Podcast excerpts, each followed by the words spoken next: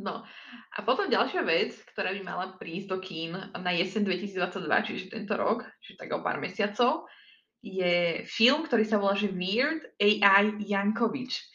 No! To je Weird Al. Weird Al Yankovic. To je Al? Aha, prejašte. AI. Matematici a informatici sa nezaprú. Ale totálne, ja som si čo myslela, že to je AI. To nič. Prepáčte, ale vy poznáte tohto človeka? Áno! Však to je geekovská legenda. Super. Okay. Milí poslucháči, ja som asi nebola vhodný človek na toto. AI. A spravila som to najlepšie, ako som vedela. Ale tak dobré, aspoň sa tu zabavíme. Za to raz na mne.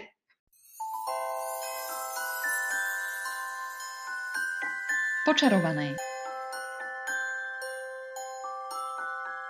Slovenský podcast o chlapcovi, ktorý prežil, pripravovaný poteráčkami Aniš, Ellen a Lucy. Týždenne sa sústredíme na jednu z kapitol kníh o Harry Potterovi. Občas spolu rozoberáme aj aktuálnu tému, ktorou svet Harryho Pottera žije, alebo sa vraciame k niečomu, o čom vám chceme povedať.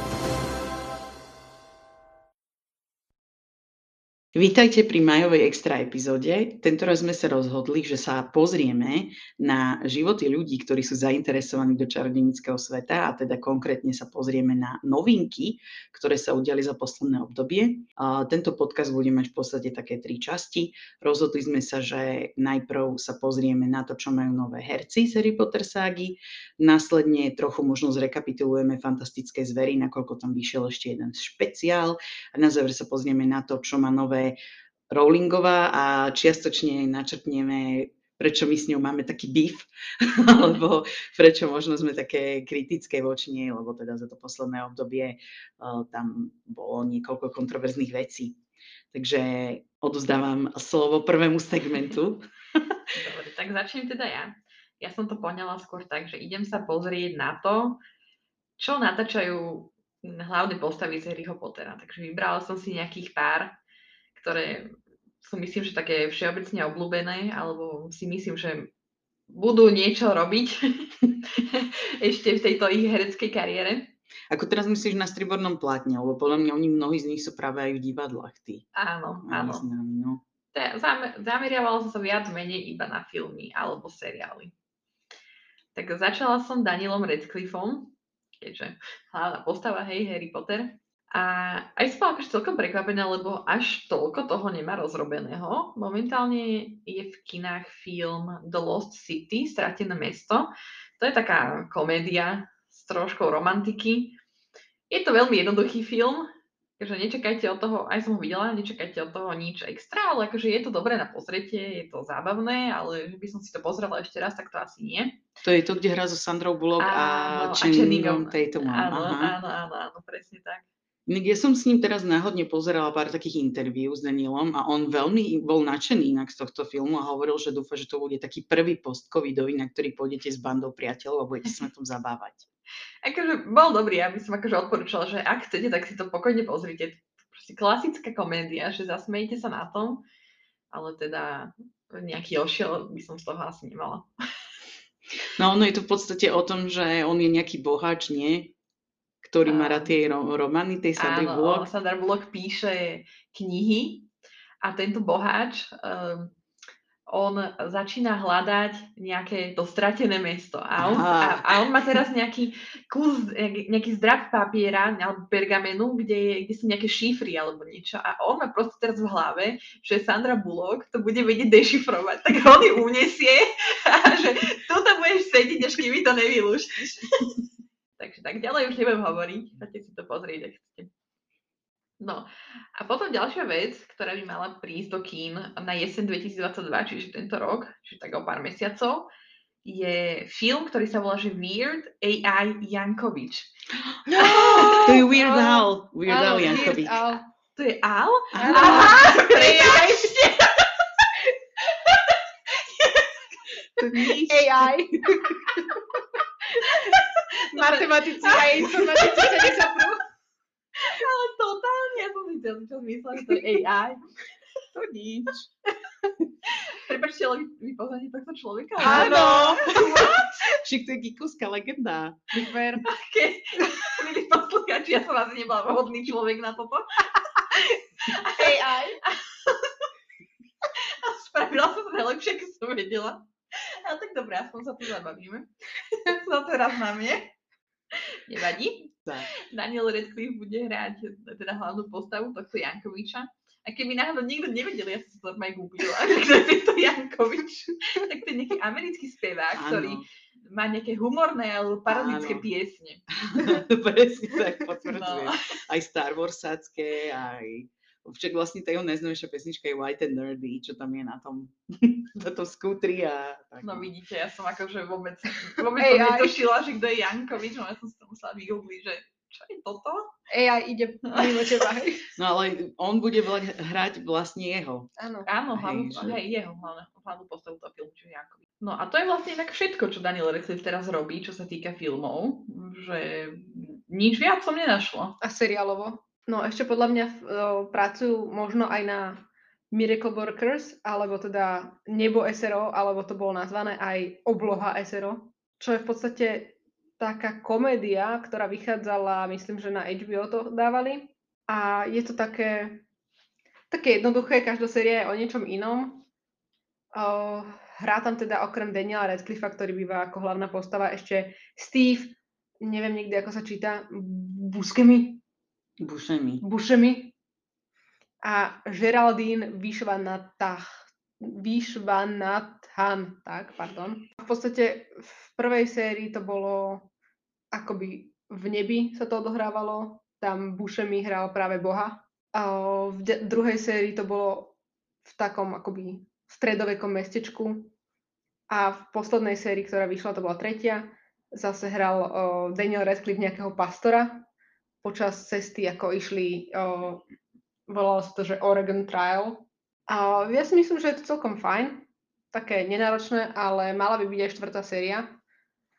Už niekedy tento rok, vraj, tak uvidíme. A určite tam Daniel Radcliffe bude zase, lebo oni vlastne tie isté postavy sú tam stále, len majú obmenené role. Mm-hmm. No vidíš, o tomto som nevedela. Dobre, tak posuneme sa na ďalšiu herečku, teda Emmu Watson. Tria som spravila, som vyhľadala samozrejme, aby sme vedeli, čo sa deje v ich živote. No ako Emma Watson som nenašla práve vôbec nič. Že ona cez koronu, cez pandémiu napísala taký jeden post na Instagrame, že ona teraz cez pandémiu kváskuje, ako všetci, a že momentálne na ničom nepracuje, ale že ak niečo bude, tak určite dá fanúšikom vedieť. A niekedy nedávno povedala, že určite sa už niečo chystá, ale teda nenašla som nič, že by mala rozrobené, takže asi je to ešte nejak v tajnosti. Takže čo sa týka Emmy Watson, tak trošku taká neznáma, čo sa týka filmového plátna. No naposledy hrala asi v tých Malých ženách, myslím. Áno, no, ale teda nič nové, čo by prišlo niekedy teraz do kín, alebo na čom by pracovala, tak nenašla som. No, potom máme Ruperta Grinta. Oh yes. Čo ma veľmi zaujalo, tak on nejak presedlal na nejaké takéto hororové a thrillerové vecičky. Že všetky veci, čo som našla, na ktorých on teraz robí, sú presne v takomto nejakom štýle. Takže teraz momentálne natáča seriál, volá sa, že Servant. Neviem, že aké to má preklady. A režíruje to M. Night Shyamalan. Shyamalan. Prepáčte za moju výslovnosť. A keby ste nevedeli, milí poslucháči, tak je to režisér, čo režíroval filmy ako Rozpoltený alebo Sklo. Alebo Znamenia, alebo mnohé ďalšie. To je ako dosť veľká vec, keď sa dostaneš do filmu M. Night Shyamalana. Takže štýl tohto seriálu je dráma, horor, mystery. A má to byť o tom, že teda Rupert je v nejakom manželstve, v ktorom sa niečo stane, nejaká tragédia, a toto nejak odštartuje nejaké mysterióznu silu v ich živote. Viac o tom nepísali, ale teda má to byť teda niečo také strašidelnejšie asi. Ale to znie inak veľmi zaujímavé, lebo práve ten M. Night Shyamalan je známy tým, že on tam rozputáva nejaké mysteriózne veci a častokrát sa to dá vysvetliť úplne, že logicky. I see dead people. No, to sa znie, ale že bol niekoľko filmov, kde vlastne on je fakt veľmi dobrý v tom, že je to nejaká intimná psychologická dráma a v skutočnosti to vieš vysvetliť úplne logicky. Áno. Potom nahráva ďalší seriál, ktorý sa volá Cabinet of Curiosities. Toto je zase hororový seriál a režíruje ho Guillermo del Toro. Pre tých, ktorí nevedia, režíroval The Shape of Water, za čo dostal aj Oscara, ako mi dneska Lucka povedala. Áno, a Hellboya ešte. Áno. Hellboy bol dobrý. No a tento seriál je momentálne v postprodukcii, takže myslím, že už o chvíľku niekedy bude. A poslednú vec, čo som našla, je film, ktorý sa volá Knock at the Cabin. Tento sa momentálne natáča a mal by byť vo februári 2023. A opäť je to dráma, horor, mystery. Takže neviem, že či jemu sa takto zapáčili tie filmy, alebo si tí režiséri myslia, že sa on hodí do takýchto vecí, ale teda mňa to celkom prekvapilo, že ide na takýto štýl. Ale celkom sa teším na tie veci, že vôbec som o nich nevedela, ale znejú mi dosť zaujímavo, že už teraz sa teším na to, keď to uvidím.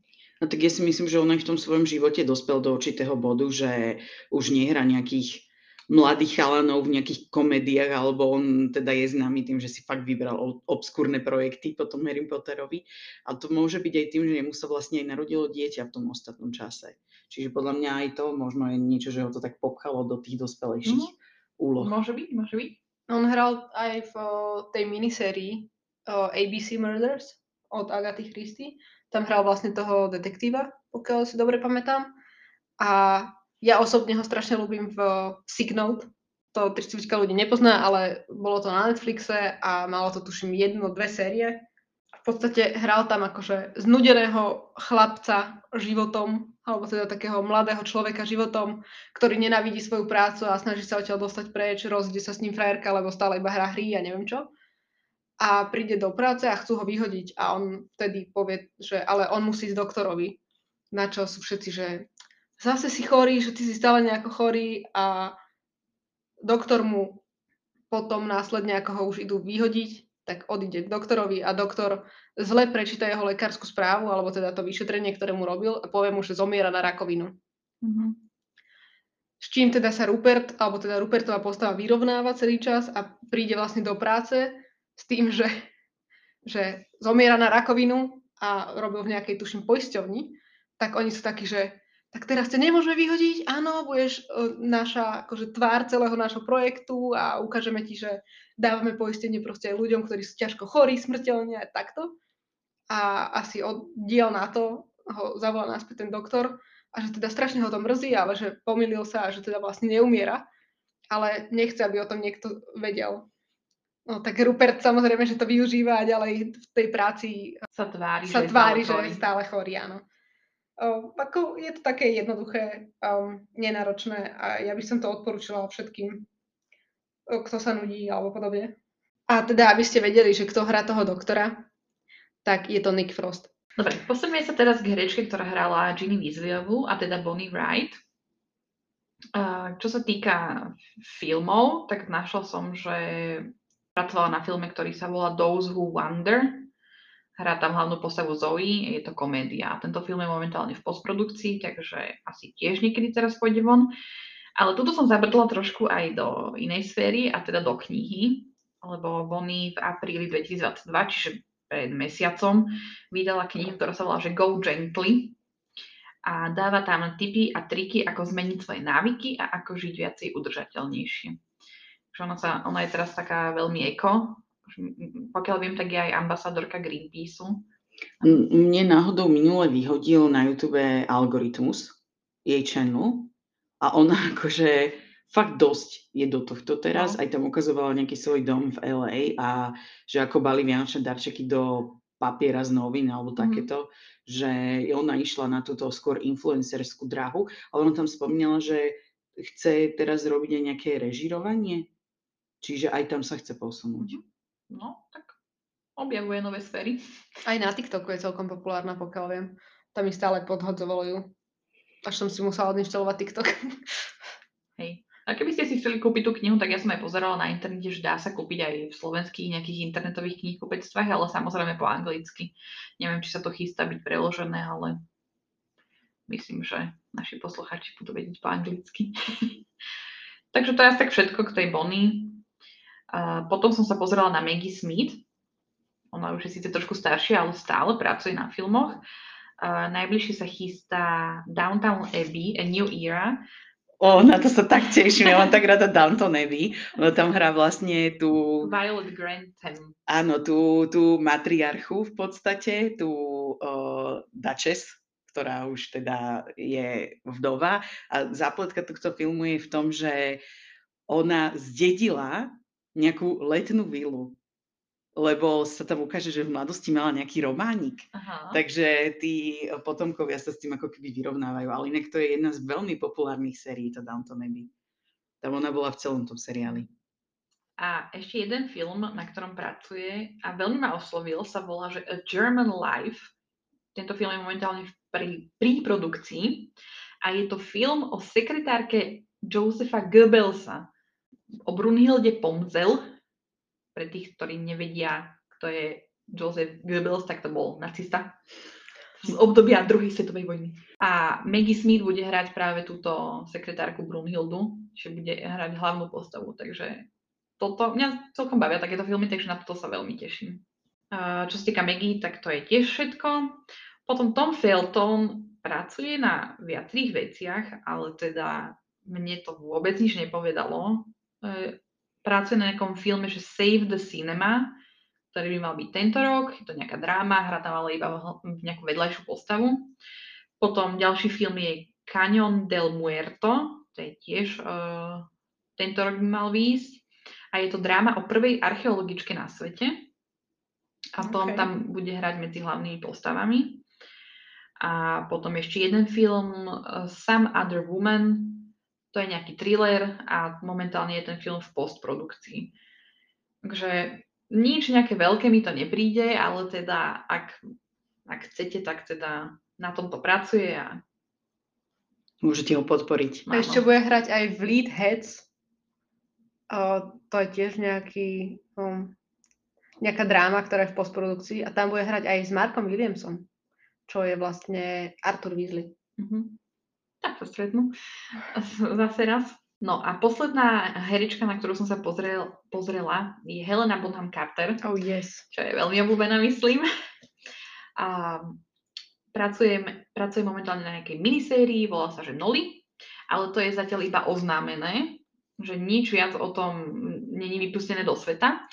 A čo mňa zaujímalo, tak bude tento rok Enola Holmes 2, v ktorej bude zase hrať Helena, a neviem, či ste videli ten film, ale teda hrala matku Enoly, Sherlocka a Mycrofta. Takže tento rok sa môžeme tešiť aj na Enola Holmes 2 na Netflixe.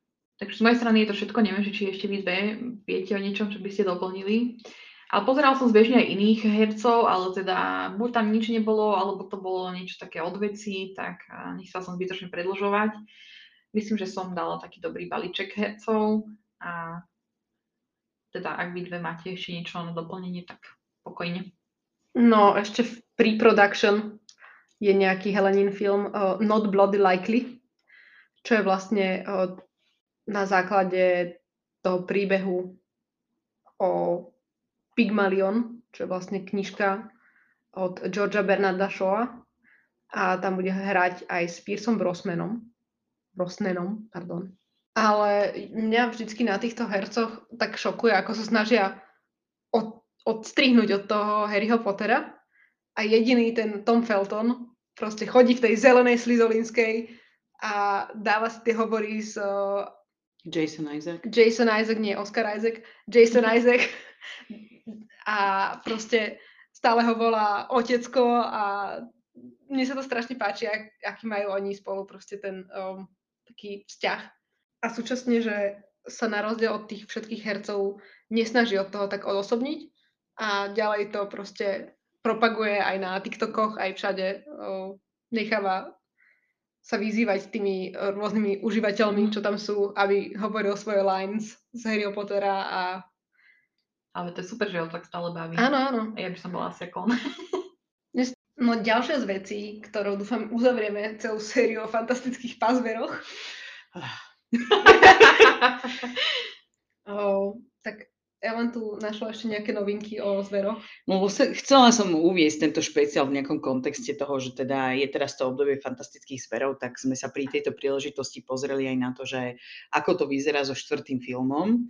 A zistili sme, že David Yates zobral iný projekt na režírovanie, čo znamená, že ak by 4. film bol, on by ho nerežíroval. Ale teda ten článok je ešte taký vágny, lebo nikto nič nepotvrdil, ale že už aj podľa finančných výsledkov to vyzeralo málo pravdepodobné, že 4. film nebude, ale vzhľadom na to, že on zobral teda iný projekt, tak predpokladáme, že nebude. Povedal si, že je málo pravdepodobné, že ten film nebude. Aha, tak málo pravdepodobné, že ten film bude. Tak. Takže asi sa to uzavrelo trilógiou. No a, a v kontexte tohto vlastne pri uvedení tohto 3. filmu na HBO, alebo teda myslím, že aj na BBC, lebo tam bolo označené, že to produkovalo aj BBC, vyšiel aj jeden špeciál. Áno, ten špeciál sa volal Fantastic Beasts and Natural History, alebo teda po slovensky Fantastické zvery a prírodná história. Je to oficiálne od BBC, kde to vyšlo už 27. februára, čo znamená, že ešte pred uvedením Fantastických zverov do kín. A na HBO to teda pribudlo 1. apríla. Vzniklo to vlastne v koprodukcii BBC a Londýnskeho múzea, Natural History Museum konkrétne, kde predtým bola aj výstava Fantastické zvery The Wonder of Nature. A samozrejme na tom spolupracovalo aj Warner Bros. Toto je v podstate viac taký dokument, ako som kedysi pozerávala. Chodievalo to na STVčke, tuším, nejak v sobotu ráno. Takéto, že ako vidíte, tento lev loví túto divú srnku a podobne. Každopádne, to, čo je podstatné k tomuto, je, že to uvádza Stephen Fry. Áno. Viac o tom nemusíte vedieť. On má úžasný hlas. Stephen Fry vlastne aj nahovoril audiobooky k Potterovkám. Mm-hmm. To je jedna báseň počúvať. Každopádne teda tento dokument má 55 minút cca, no pod hodinu. A ukazuje nám v podstate veci, alebo teda ako mohli vznikať tieto mytologické bytosti. S tým, že tam chodí po rôznych múzeách alebo prírodných rezerváciách a podobne. A ukazuje nám tie stvorenia, z ktorých vychádzajú tieto mytologické bytosti. S tým, že mňa inak dosť prekvapilo, že mi to prišiel ako jeden z prvých dokumentov, ktorý je už taký postpandemický. Že už aj cestoval do iných častí sveta, nemali tam rúška ani tak. Ani tam neboli také tie archívne zábery, kde by mali ľudia rúška. Neviem, tak mi to prišlo také už, že už možno to najhoršie je za nami. No, rozhodne cestoval tam napríklad do Ameriky a v rámci Veľkej Británie. Bolo to rozdelené na viacero časti. Tá prvá časť sa zaoberala teda drakmi, kde rozoberal, z čoho cca mohli draky vychádzať. Bolo tam ukázané v podstate aj ten čínsky nový rok, ako prebieha. A taktiež tam boli prestrihy na tých Harry Potter drakov. Čakala som inak, že to bude viac aj o tých Harry Potter drakoch napríklad. No práve mne sa to veľmi páčilo, že ono aj napriek tomu, že to bolo rámcované ako nejaké fantastické zvery, možno v kontexte trochu toho filmu, že sa chceli na tom zviesť, aj v kontexte tej výstavy, ktorá bola, že mne sa to veľmi páčilo, že tam naozaj boli tie tvory, ktoré povedzme, sú fakt, že najznámejšie, že keď sa povie nejaký fantastický tvor, tak si vybavíš asi tieto zvery, ktoré tam boli spomenuté. A že to nebolo tak prísne zaramcované v tom Harry Potterovi alebo v tým fantastické zvery a ich výskyt, hej, v tej malej nejakej brožúrke. Takže tam tomu sa naozaj venovala iba malá časť. Čiže toto bol pre mňa veľký prínos, že sa venovali práve takýmto zverom. On to vlastne uviedol tak, že vyťahol tú brožúrku z tej knižnice, tých fantastických zverov a začal ňou listovať a akoby tie zvery, ktoré prechádzali, tak sa mali tam nachádzať, čo si nie som celkom istá, či sa tam všetky nachádzajú, ale o tom potom. No a začali teda drakmi, ktorých teda povedal, z čoho všetkého môžu vychádzať. Boli tam napríklad, bol tam spomenutý had, potom tam bol nejaký lev, myslím, a taktiež nejaký vták dravý. Áno, ako to je na tom drakovi naozaj zvláštne, že drak ako taký podľa mňa existuje vo väčšine kultúr na svete, ale že ten pôvod alebo taká nejaká podoba na tie iné zvieratá, že to bolo veľmi dobré, že to tam aj zmienil, že... Je tak pospájané ako všetky ostatné zvieratá mytologické. Áno. No k tomu sa potom vyjadrím, lebo na konci sa tam akože idú o tom rozprávať. Ja som bola veľmi sklamaná, lebo celý ten dokument mi prišiel veľmi dobrý a ten záver bol taký... Slabý. Veľmi slabý na to, ako úroveň to malo. Ale pokračuj, najprv si prejdeme asi tie tvory, ktoré tam boli. Následne teda sa presúval do Škótska a k ich hlavnému zvieraťu, a to je teda jednorožec. Áno, to bolo super. Bolo to skvelé. Teda neviem, že či viete, ako vznikol jednorožec, ale teda pravdepodobne to bude tým narvalým klom. A teda spomínal tam aj nosorožce a nejakú takú stepnú kozu. Neviem, čo to bol, nejaká antilopa, ktorá, keď sa na ňu človek pozrie z boku, tak vyzerá, ako keď mala iba jeden roh. Inak to bolo veľmi zvláštne, že oni sa to naozaj snažili akože čo najlogickejšie vysvetliť, že ako v minulosti mohol ten mýtus vôbec vzniknúť. Hej, ale tak akože musím brať aj to, že tie zvieratá sa menili. A mne sa vždycky páčila tá teória najviac s tým narvalom, že proste našiel sa niekde ten narvalý roh. Viem, že aj na slovenských hradoch ho majú vystavený častokrát a tvrdia teda, že je z jednorožca, pritom vieme, že je narvalý. Čiže si myslím, že to je také najpravdepodobnejšie, ale nie som prírodovedec, aby som sa k tomuto vedela exaktne vyjadriť. Následne teda riešili krakena. No, fú, keď to vytiaľ tú obrovskú chobotnicu. Som normálne ma doteraz toho striasa, lebo tam vlastne ukazovali, že ona má fakt na tých chápadlách také tie... Prísavky. Veľké prísavky, ktoré... Tak lebo ten kraken, v podstate u nás to poznáme ako kalamár, aj keď teda do slovenčiny to bolo prekladané z tej anglickej verzie ako chobotnica, ale myslím si, že sepia alebo kalamár je viac príhodné pomenovanie pre to stvorenie, ktoré tam ukazovali. Oni hovorili, že táto jedna nejaká obrovský kalamár, či kalamár obrovský, sa dokáže narásť až do veľkosti 13 metrov, čo je pre mňa dosť desivá predstava, hlavne keď som videla, že tamto monštrum, čo tam mali vystavené, malo iba 8 a bol to taký junior, ako sa tam nazvali. Ale keď tam vytiahli to jedno chápadlo z toho formaldehydu, alebo v čom to mali naložené, to bolo úplne strašné. Ak máte problém s nejakými tými, jak sa to volá, nejaká trifobia, ten strach z tých otvorov a čiernych dier a tak to nepozerajte. Prosím, skipnite part o krakenovi, lebo toto bolo fakt hnusné pre mňa. Akože ja som celý čas, keď som pozerala túto pasáž, tak som myslela na to, že ako sa môže nejakým ľuďom páčiť tentacle corn. Lebo to je bolo... No tak nepoviem, čo to je. Chápete, čo myslím? Však to je úplne scary, keď vidíte tie prísavky a dobre, ja budem pokračovať radšej. A ešte tam boli aj také ostne, z niektorých tých prísavok vychádzali ostne. Oh God. A že on sa tam potom chytal tých jednotlivých prísavok, čo bolo úplne hnusné. Oj, nepokračuj. Samozrejme malé rukavice. Ale samozrejme no king shaming, pokiaľ máte radi ten taký korn, tak go for it. Ale Ellen to neukazujte. Posuneme sa radšej ďalej. Dobre. Keď už sme pri ten taký korn, tak sa môžeme presunúť k morským pannám, ktoré boli rozoberané ako ďalšie. Čo mňa celkom ako šokovalo, že z čoho podľa nich teda vychádzajú morské panny. No to som bola inak aj ja dosť prekvapená. Ako...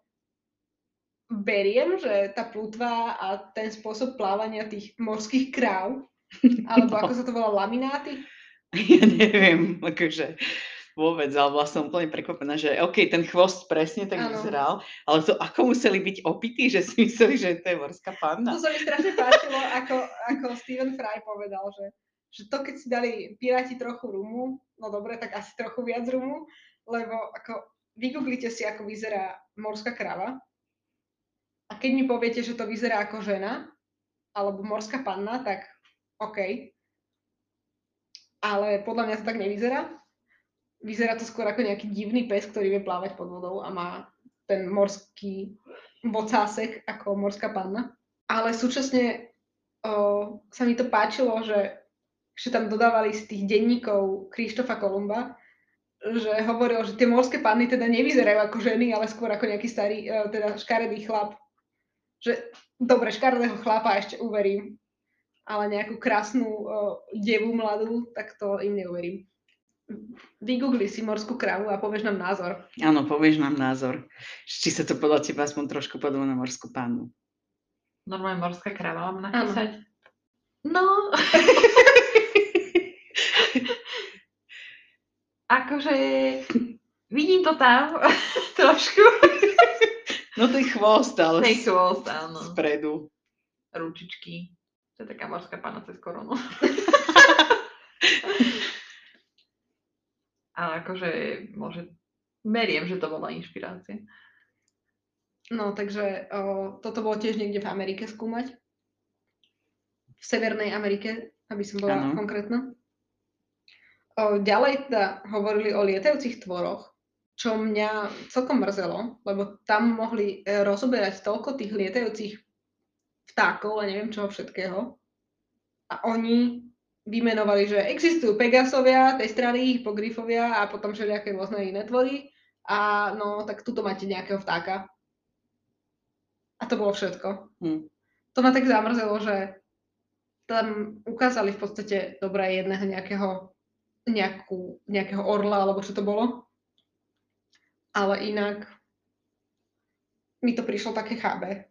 Toto ja som už trošku prestala vnímať. To bolo presne ten moment, kedy mi doprala pračka. A ako ďalšie teda išlo riešiť Lochrenskú príšeru. Toto sa mi veľmi páčilo. Toto to bol jeden z highlightov toho dokumentu pre mňa. Jednak preto, že som sa bála, že keď už v Škótsku boli kvôli jednorožcom, že nepôjdu znovu, ale išli. A sa mi aj páčili tie teórie, ktoré tam boli k tomu. Že čo tá Lochneska mohla byť. Úhorovi. Áno, že gigantický úhor.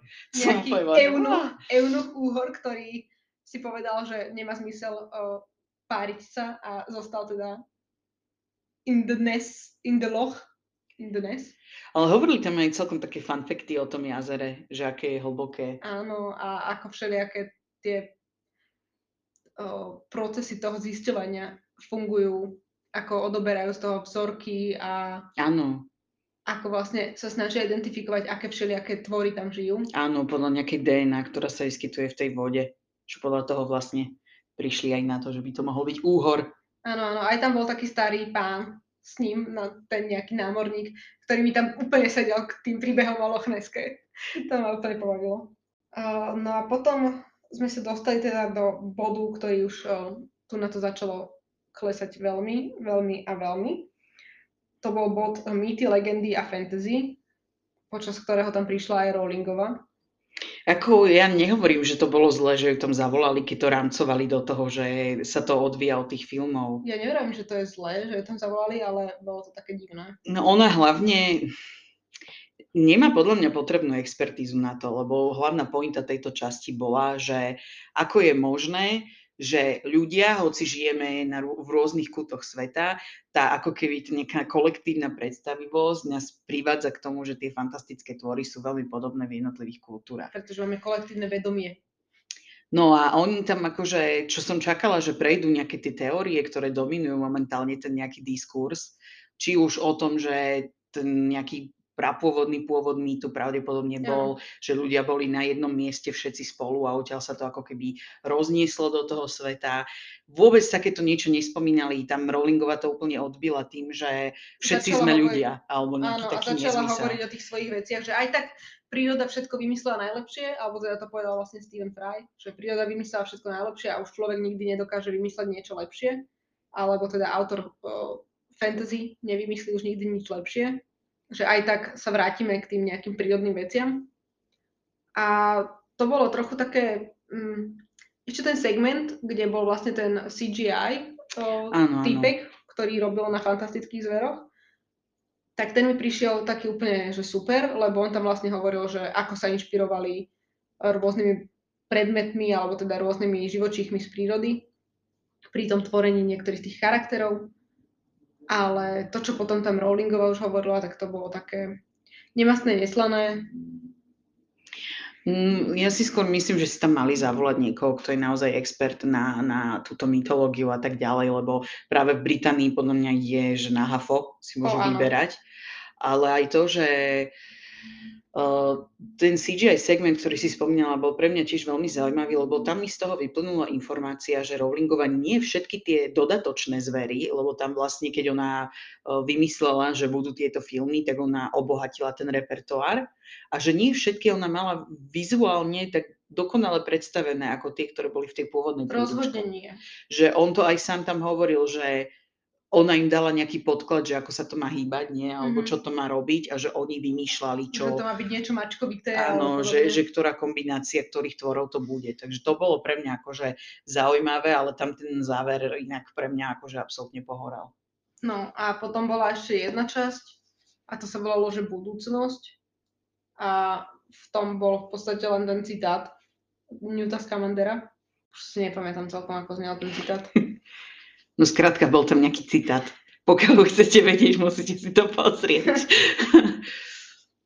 Ale to bol taký citát, že som nepochopila celkom, prečo tam bol tento segment budúcnosť, keď koniec koncov aj tak to nebolo nejako ukázané.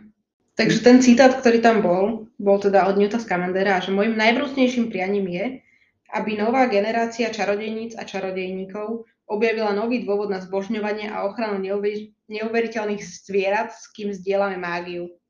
Alebo teda s ktorými zdieľame mágiu. Mm-hmm. A teda súčasne Stephen Fry to ešte ukončil takým tým, že musíme teda mať oči otvorené a ešte nevieme, koľko tých fantastických zverov ako vymyslíme do tej budúcnosti a že teda majú ľudia v tom pokračovať ďalej.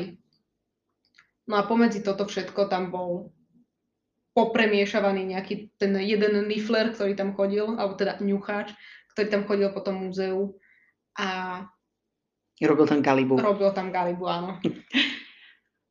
Ak máte radi, teda prejdeme k zhodnoteniu, ak máte radi dokumenty o zvieratkách, prípadne dokumenty o nejakej histórii, a podobne, tak by som povedala, že si to pozrite. Není to úplne, že stratený čas. Na také sobotné ráno je to ideálne, kedy neviete, čo robiť a iba si popíjate kakavku a papáte Vianočku. Ale ak ste nejaký zarytý biológ a podobne, tak asi vás to nezaujíma, predpokladám.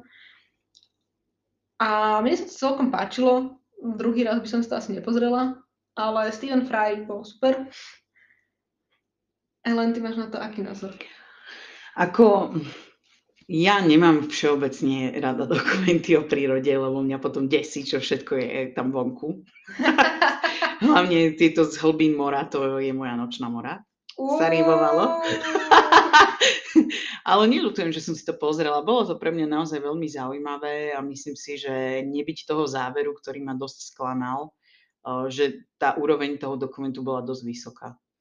Podľa mňa to bolo veľmi fajn a akože ak máte radi tie dokumenty, ja keď som bola malá, tak ja som proste každú sobotu pozerávala nejaké veci o prírode, takže mne sa to z tohto dôvodu páčilo a viem si to predstaviť, že len tak si to pozrieť s nejakými deťmi, lebo je to od 13, myslím, a taktiež na HBO je to myslím v slovenčine predabované a minimálne teda sa to dá pozrieť s titulkami slovenskými.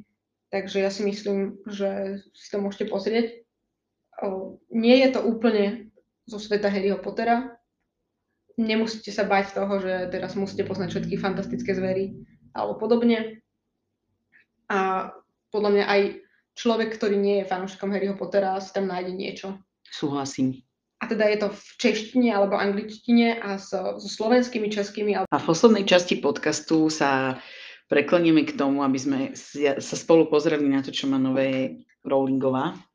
Alebo aké sú problémy s Rowlingovou? A tak, takže najprv by sme si asi mohli prejsť jej nové knihy. Pozerala som sa na to v podstate za to obdobie pandémie, čiže asi tak zhruba možno za posledné 2 roky. A tam teda ako prvá jej vyšla v novembri 2020 knižka, ktorá sa volá Ikabog. Mm-hmm. S tým, že ja som tieto nové knihy, o ktorých dnes budeme hovoriť, nečítala. Ania. Lebo už nie som veľmi cieľová skupina tých kníh. Nemáš 7 až 9 rokov? No presne tak, že 7 až 9 rokov. Ale kde sa dalo, tak tam som si zohnala referencie od rodičov v mojom okolí, ktoré to čítali s deťmi. No a teda tento Ikabog je to napínavý príbeh o sile pravdy, nádeje a priateľstva. Sounds like Harry Potter to me. A ide teda o to, že kráľovstvo blahobytia, alebo bytia, ako by ste to čítali? Blahobytia. Ale ty tam hľadáš tú terabytiu. Áno, presne. Bolo kedysi najšťastnejšie na svete. Malo kopy zlata, kráľa s najelegantnejšími fúzmi, aké si len viete predstaviť, a mesiarov, sirárov a cukrárov, ktorí pripravovali také vynikajúce jedlá, že ľuďom pri ich jedení tiekli slzy radosti. Všetko by bolo dokonalé, keby nebolo pochmurných, hmlistých mokradí na severe, ktoré boli podľa legendy domovom obľudného Ikaboga. Všetci rozumní obyvatelia blahobytia vedeli, že Ikabog je iba legenda na strašenie neposlušných detí. Legendy sú však zvláštne, pretože niekedy začnú žiť vlastným životom. Môže legenda zosadiť milovaného kráľa, môže zraziť na kolena kedysi prosperujúcu krajinu, môže uvrhnúť 2 deti do dobrodružstva, o ktoré nestáli a ktoré nečakali. K tejto knihe ako takej som si pozerala aj recenzie, ktoré sú na Martinuse k tomu od užívateľov, a veľa z nich tam uvádza, že je tam príliš veľa vražd a krvi. Mm-hmm. Že to neodporúčuje tej cieľovej skupine, ktorá je tu, že je to pre deti 7 až 9 ročné, že je to pre ne možno ešte trošku náročnejšie. A teda súčasťou knihy, čo je taká zaujímavosť, sú originálne farebné ilustrácie, ktorých autormi sú výhercovia internetovej detskej súťaže. Toto som zachytila a pokiaľ viem, tak ku každej kapitole vyhrala iná krajina. Že ona zverejňovala tie kapitoly postupne na internete? Niektoré? Teda, nie, celé, toto bolo ako keby jej pandemické dielo. Vtedy ešte zo začiatku, keď sa ľuďom chceli robiť veci zadarmo počas pandémie, tak ona do toho prispela tým, že zverejňovala sporadicky tieto kapitoly. Áno. A deti mali k tomu teda kresliť obrázky, ktoré následne zasielali ku každej tej kapitole jeden. A potom spravili vlastne to, že tú knihu vydali celú, aj s tými obrázkami, a mám pocit, že naozaj, že každá tá ilustrácia bola od dieťaťa z inej krajiny. A viem, že vtedy to vychádzalo aj do slovenčiny preložené niekým, neviem, či Albatros to robila, alebo Ikar tiež. Všetky tieto knihy jej ďalšie vychádzajú síce už v inom nakladateľstve, ale všetky prekladá tá istá. Pani Kráľovičová. Hej. Takže viem, že to bolo prekladané do veľmi veľa jazykov, ten Ikabog, keď vychádzal. Áno. To vychádzalo nejak raz za týždeň, myslím, vychádzala kapitola alebo tak. Je to možné, že to bolo tak nejako. No a v nadväznosti na to o rok neskôr vydala tiež knihu pre deti, ktorá sa volá, že Vianočné prasiatko. Na toto už mám aj referenciu, že moja známa, ktorá má 5-ročné dieťa, hovorí, že je to ešte príliš skoro na ňu. Že tiež je to asi znovu pre tú trošku vyššiu vekovú kategóriu malých detí. Ja tú knižku doma mám, ale ešte som ju nečítala. Ja som si ju kúpila na Vianoce.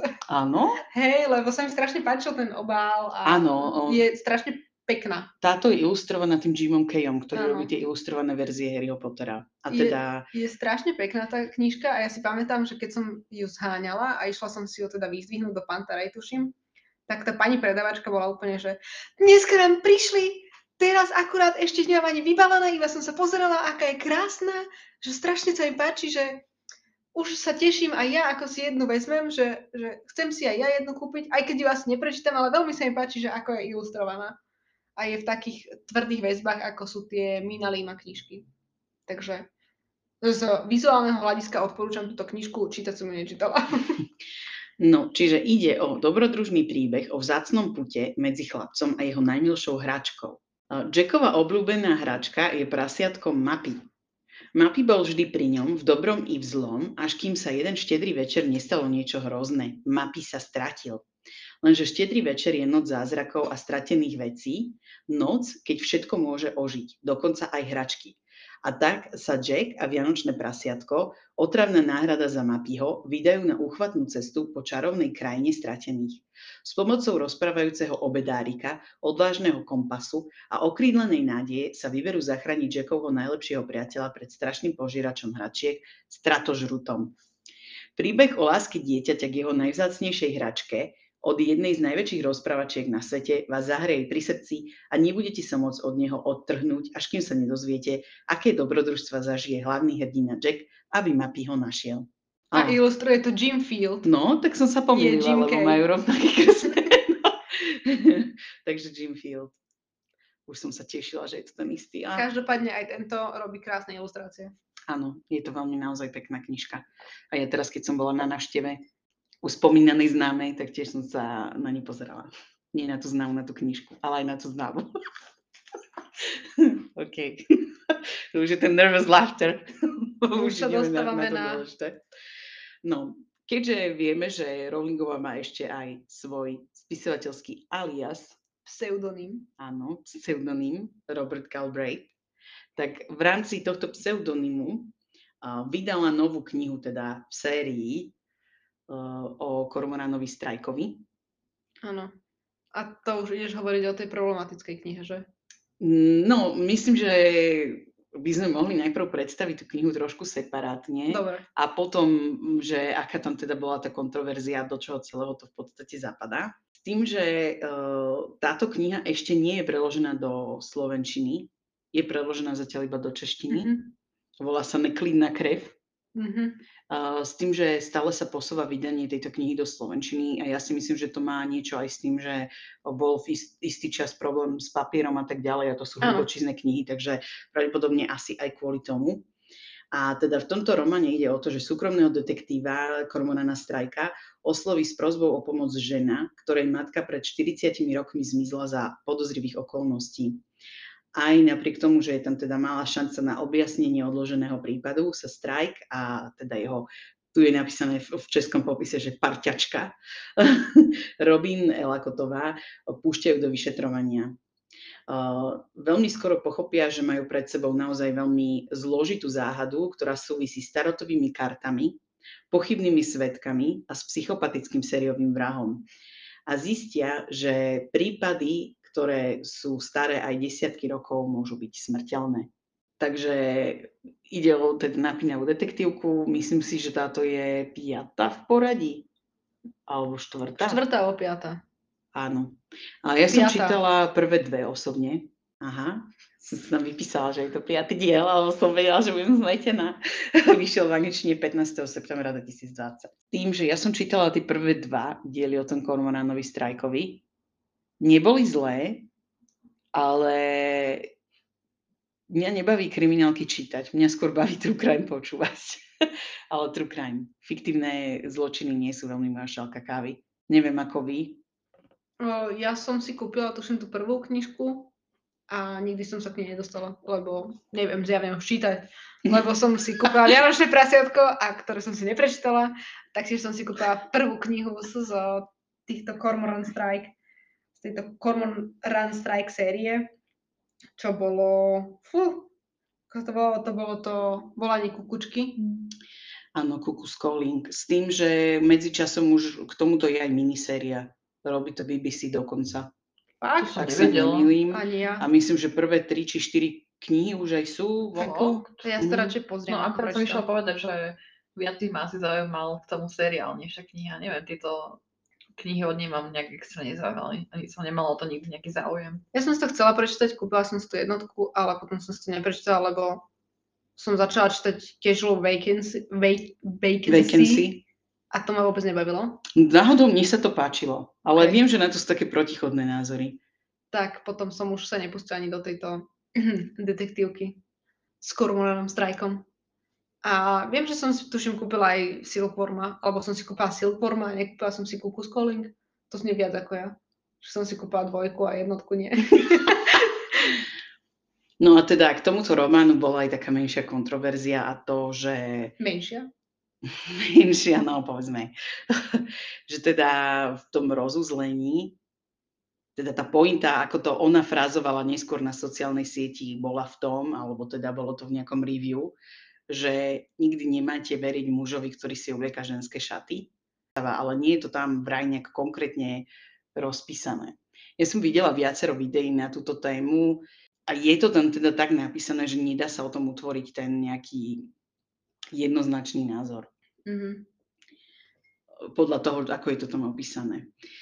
No a tu možno prídeme k tomu, aj keď ja viem, že viacerí aj nám píšete, že sa vám páči, že nehovoríme tak negatívne o tej Rowlingovej, lebo že v ostatnom čase sa všade o nej hovorí iba negatívne, aj keď my si ju tu podľa mňa tiež slušne podávame.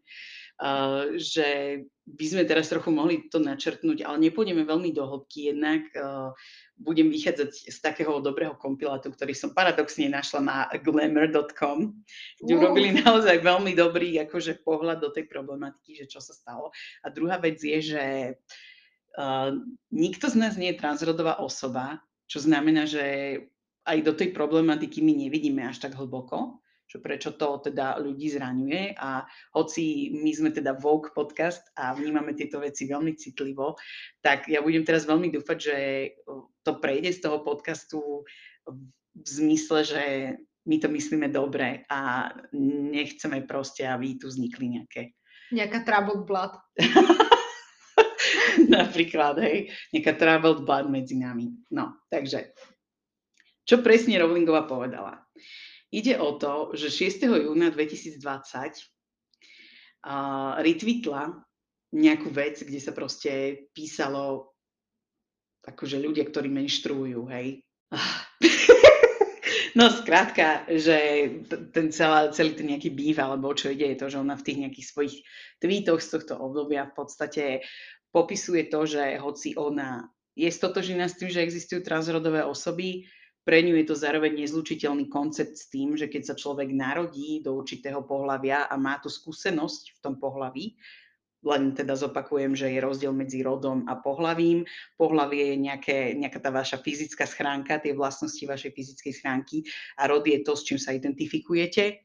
Čiže ona v podstate komentuje to, že cez tú nejakú prízmu toho pohlavia, že máte ten nejaký zážitok s menštruáciou a tak ďalej, že aj napriek tomu, že tam niekedy môže prísta tranzícia, že tá vaša skúsenosť nebude plnohodnotná ženská. Aj napriek tomu, že tie ženy o sebe deklarujú, že sú ženy, nemajú ten zážitok skrz to pohlavie, čiže v tých jej očiach tá skúsenosť ako keby nebola rovnocenná. Tam nebol ale problém iba v tomto. No tam viacero sa toho nabalovalo, lebo ale toto je tá ústredná vec. Ja si tento tweet teda pamätám. No.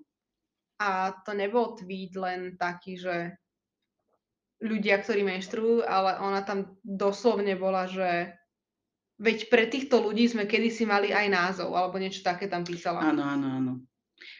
Tu je to aj v tom tweete, že niektorým pomôžte, a tu mala aj, to sú asi tie názvy, o ktorých hovorím. Áno. Je tu nejaké, ani to nechcem čítať. No prosto bolo to, že ľudia, ktorí menštruujú, že niekto mi pomôžte, pre týchto ľudí sme kedysi mali aj názov, a potom tam boli rôzne akoby obmeny slova žena v angličtine, len teda boli tak zhovadené, hej.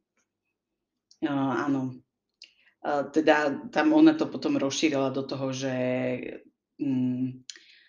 ako keby, čo je možno taká druhá vec, o ktorej tam ona hovorila, je aj to, že ten moderný diskurs možno bagatelizuje to, že to pohlavie ako keby je nepodstatné, alebo že v podstate v tomto kontexte častokrát ani ako keby neexistuje, čo ona zase tvrdí, že je to naopak, že tá skúsenosť ťa zväzuje do určitej miery, čiže ako keby v nadväznosti na to, čo som už aj ja spomínala, s tým, že ona akože typická Rowlingová fashion, hej, ako tu sme aj viackrát rozoberali, že ona spätne v tých knihách tam dala určite nejaké, teda sa vyjadrila, že celý čas to bolo myslené takto, tak ona samozrejme potom tiež spätne sa snažila tú situáciu nejakým spôsobom zachrániť, alebo teda na to nejak reflektovať, že ona teda rešpektuje, že tie osoby majú právo sa cítiť, ako sa cítia, že aby sa cítili autenticky, alebo tak, ako čo je pre nich teda pohodlné, že ona si uvedomuje, že voči ním je proste často určitá diskriminácia, ale na druhej strane tam reflektuje na ten svoj život, ktorý bol práve kreovaný tým, že je žena a že si nemyslí, že povedať niečo takéto je vyjadrenie nenávisti. Už len tým, že tam povedala ale, si všetko neguje. Ale dobre. No ako potom tento článok na tom Glamour je hlboko do toho, že ako sa vyjadrovali tí ostatní, ktorí sú spájani s tým Harrym Potterom, a tu ako nebudem to čítať, hej, lebo napríklad Daniel urobil veľmi dobrú vec, že on sa nevyjadril sám, ale vyjadril sa práve cez LGBT organizáciu, čo je podľa mňa veľmi správny postup v tomto, ale že to podľa mňa aj poukazuje na to, že prečo možno aj my, napriek tomu, že Rowlingovú ako osobu veľmi neschvaľujeme, tento podcast máme, je to, že ten Harry Potter prerastol z niečoho, čo by sa týkalo len jej. Tým, že tie filmy tam nabehli v podstate skoro hneď a že tá komunita je tam taká rôznorodá, že podľa mňa ten Harry Potter vyrastol na niečo, čo je vec mnohých ľudí. Že už sa to nedieje len nej a že podľa mňa je validné proste naďalej to mať rád a naďalej v tom nejakým spôsobom fungovať. Ja si pamätám, že Emma vtedy sa tak vyjadrovala aj veľmi teda otvorene proti Rowlingovej, alebo teda proti nejakej tej transfóbii, lebo viem, že ona mala aj nejaký taký tweet o tom, že by nešla na záchody pre akože zmiešané pohlavia a podobne, na čo teda sa hneď Emmy potom pýtali v nejakom rozhovore, že či by teda mala s tým problém, lebo práve tá, čo sa pýtala Emmy, tá, čo robila s ňou to interview, tak bola akože trans žena. Že či by s tým mala nejaký problém, tak vtedy úplne Emma sa skoro rozplakala, že pre Boha, čo si to ani niekto myslí, že jasné, že by s tým nemala žiaden problém. A myslím, že na konci toho rozhovoru sa začali objímať, že aby ako všetko zahrala, že správne, ako má byť. V tomto sa mi proste veľmi páčili tí herci, ktorí naozaj to posúvajú na inú úroveň ako Rowlingova, toho Harryho Pottera. A teda, aby som to možno nejak uzavrela, tak tedy, keď vyšla teda v septembri 2020 tá jej kniha, tá Troubled Blood, tak tam presne už počas aj tých skorých reviews tam začali hovoriť ľudia o tom, že s tým bude problém, lebo práve v tej knihe vystupuje teda ten detektív, ktorý hľadá tohto cis-male vraha, sériového vraha, ktorý sa oblieká ako žena, a ako dôvod je tam teda uvedené, že aby mu dôverovali alebo aby nejakým spôsobom vlastne takto prekabátil a zavraždil tie svoje obete, ktoré sú cis ženy. Ale ako hovorím, ja som to nečítala, čiže neviem to zhodnotiť, že či to tam naozaj tak je popísané alebo nie. Čiže ten vrah je muž, ktorý sa narodil do mužského tela a cíti sa ako muž, identifikuje sa ako muž a vraždí ženy, ktoré sa narodili do ženského tela a identifikujú sa ako ženy, s tým, že sa prezlieka teda do ženského oblečenia. Čiže v podstate neuráža transsexuálov, ale uráža drag queens.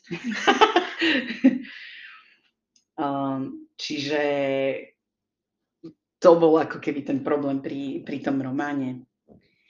No, druhá vec je, ale už keď teda uplynul nejaký čas, tak napríklad v januári 2021 bolo zverejnené, že na HBO Max by sa mal v nejakom skorom štádiu vývoja by sa mala pripravovať nejaká nová Harry Potter relácia, alebo proste nejaká TV show by to mala byť. Zatiaľ ešte ani nie je prezradené, že o čom by to malo byť a tak ďalej.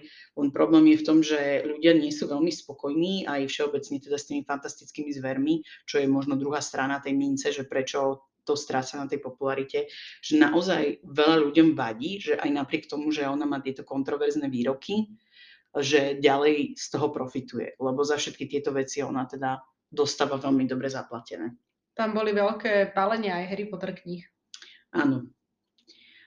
S tým, že samozrejme aj ona teda to nemá ľahké, lebo ľudia sa jej vyhrážajú častokrát aj smrťou, že niekedy ona teda aj zverejňuje, čo jej chodí do toho inboxu alebo do tých messages, alebo sa k tomu vyjadruje a teda nie je to veľmi príjemné.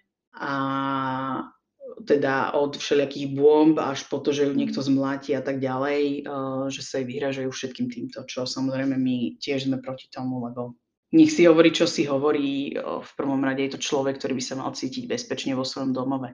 Tak možno len aby sme to nejak uzavreli, že my nie sme nejaký mienkotvorný podcast, že chceme, aby ste si ten názor asi vytvorili sami na to, ale že zároveň by som rada povedala, že to vnímame veľmi citlivo. A že možno aj preto sme k tej Rowlingovej niekedy také kritické, že si myslíme, že by sa mala k ľuďom správať s úctou a nevyjadrovať sa na ničiu adresu. Hlavne aj tým, že v podstate v tom Harry Potterovi a celý čas teda tvrdila, že ide učiť ľudí lásku a priateľstvo a tieto veci, ktoré sú podstatné v živote. A toleranciu. V podstate aj tá celá druhá kniha je o tom, ako tam ukazuje tú netoleranciu voči tej inej krvi a v podstate celý čas ukazuje, ako je to nesprávne a potom je v podstate netolerantná ona voči iným ľuďom, ako je sama. Tak to je také, že skôr ma to mrzí, že mi to tak kazí ten obraz o nej a verím tomu, že to môže vrhať zlé svetlo aj na celú Harry Potter ságu. Vieš, že ja by som sa možno na to ešte aj pozrela z tej druhej strany, že Harry Potter, a videli sme to presne aj v tom Hogwarts Tournament of Houses, že je to naozaj také výnimočné dielo, ktoré proste prichádza do životov ľudí, ktorí sú v rôznych situáciách, ktorí proste sa s tým dielom vedia stotožniť, lebo aj tá komunita je veľmi taká otvorená a tak ďalej. A že koľkým ľuďom ona týmto odobrala ten zážitok z toho. Áno. Alebo vôbec to, že to tak mali radi, lebo je to podľa mňa veľmi smutné. Ale tak máš peniaze, môžeš všetko. No ale ja som dúfala, že zrovna ona bude z tých, ktorá ukáže, že máš peniaze, tak môžeš všetko, ale môžeš to použiť na preväčšie dobro a nie, že toto. Práve preto mám rada ten celý Harry Potter cast, ktorý sa k tomu postavil absolútne s dešpektom voči nej. No, akože boli aj tam výnimky, lebo napríklad Robbie Coltrane sa na to pozeral skôr cez tú prízmu, že ľudia nemajú čo robiť, tak sa hádajú po internetoch, hej? A nevyjadril sa k tomu. Ale zase on je po A z inej generácie a po B, ja tomu aj rozumiem, lebo to je celá tá kultúra toho, že ideme niekoho cancelnúť a tak ďalej, ale napriek tomu, akože je to smutná situácia voči tým fanúšikom, podľa mňa. Že dobre, doma si môže zaminžovať a povedať, čo chce, tak ako všetci my tu na Slovensku sme vychovaní, ale verejne proste čuším. Hír, hír. Takže asi toľko k tomu. Ak ste sa dostali až sem, lebo viem, že pre niektorých je to ťažká téma, tak pochopím, ak si nedopočúvali tento podcast až do konca. Tak ďakujeme za vypočutie, ďakujeme za váš čas. Tešíme sa na vás samozrejme aj pri ďalšej chronologickej epizóde, ktorá je práve v poradí. A verím, že sa stretneme pri ďalšej extra epizóde aj o mesiac. Pripravujeme pre vás niečo zábavné, tak dúfam, že si to užijete. No a tešíme sa na vás aj na našom Instagrame, ktorý sa volá Počarované. Môžete nás takisto nájsť na Facebooku v skupine Chlapec, ktorý prežil, kde sú teda živé diskusie ku všetkému.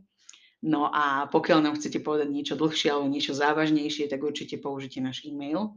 Budeme samozrejme veľmi zvedavé na váš feedback k tejto epizóde. Prípadne použite hlasovú správu, ktorú môžete nahrať priamo na Anchory.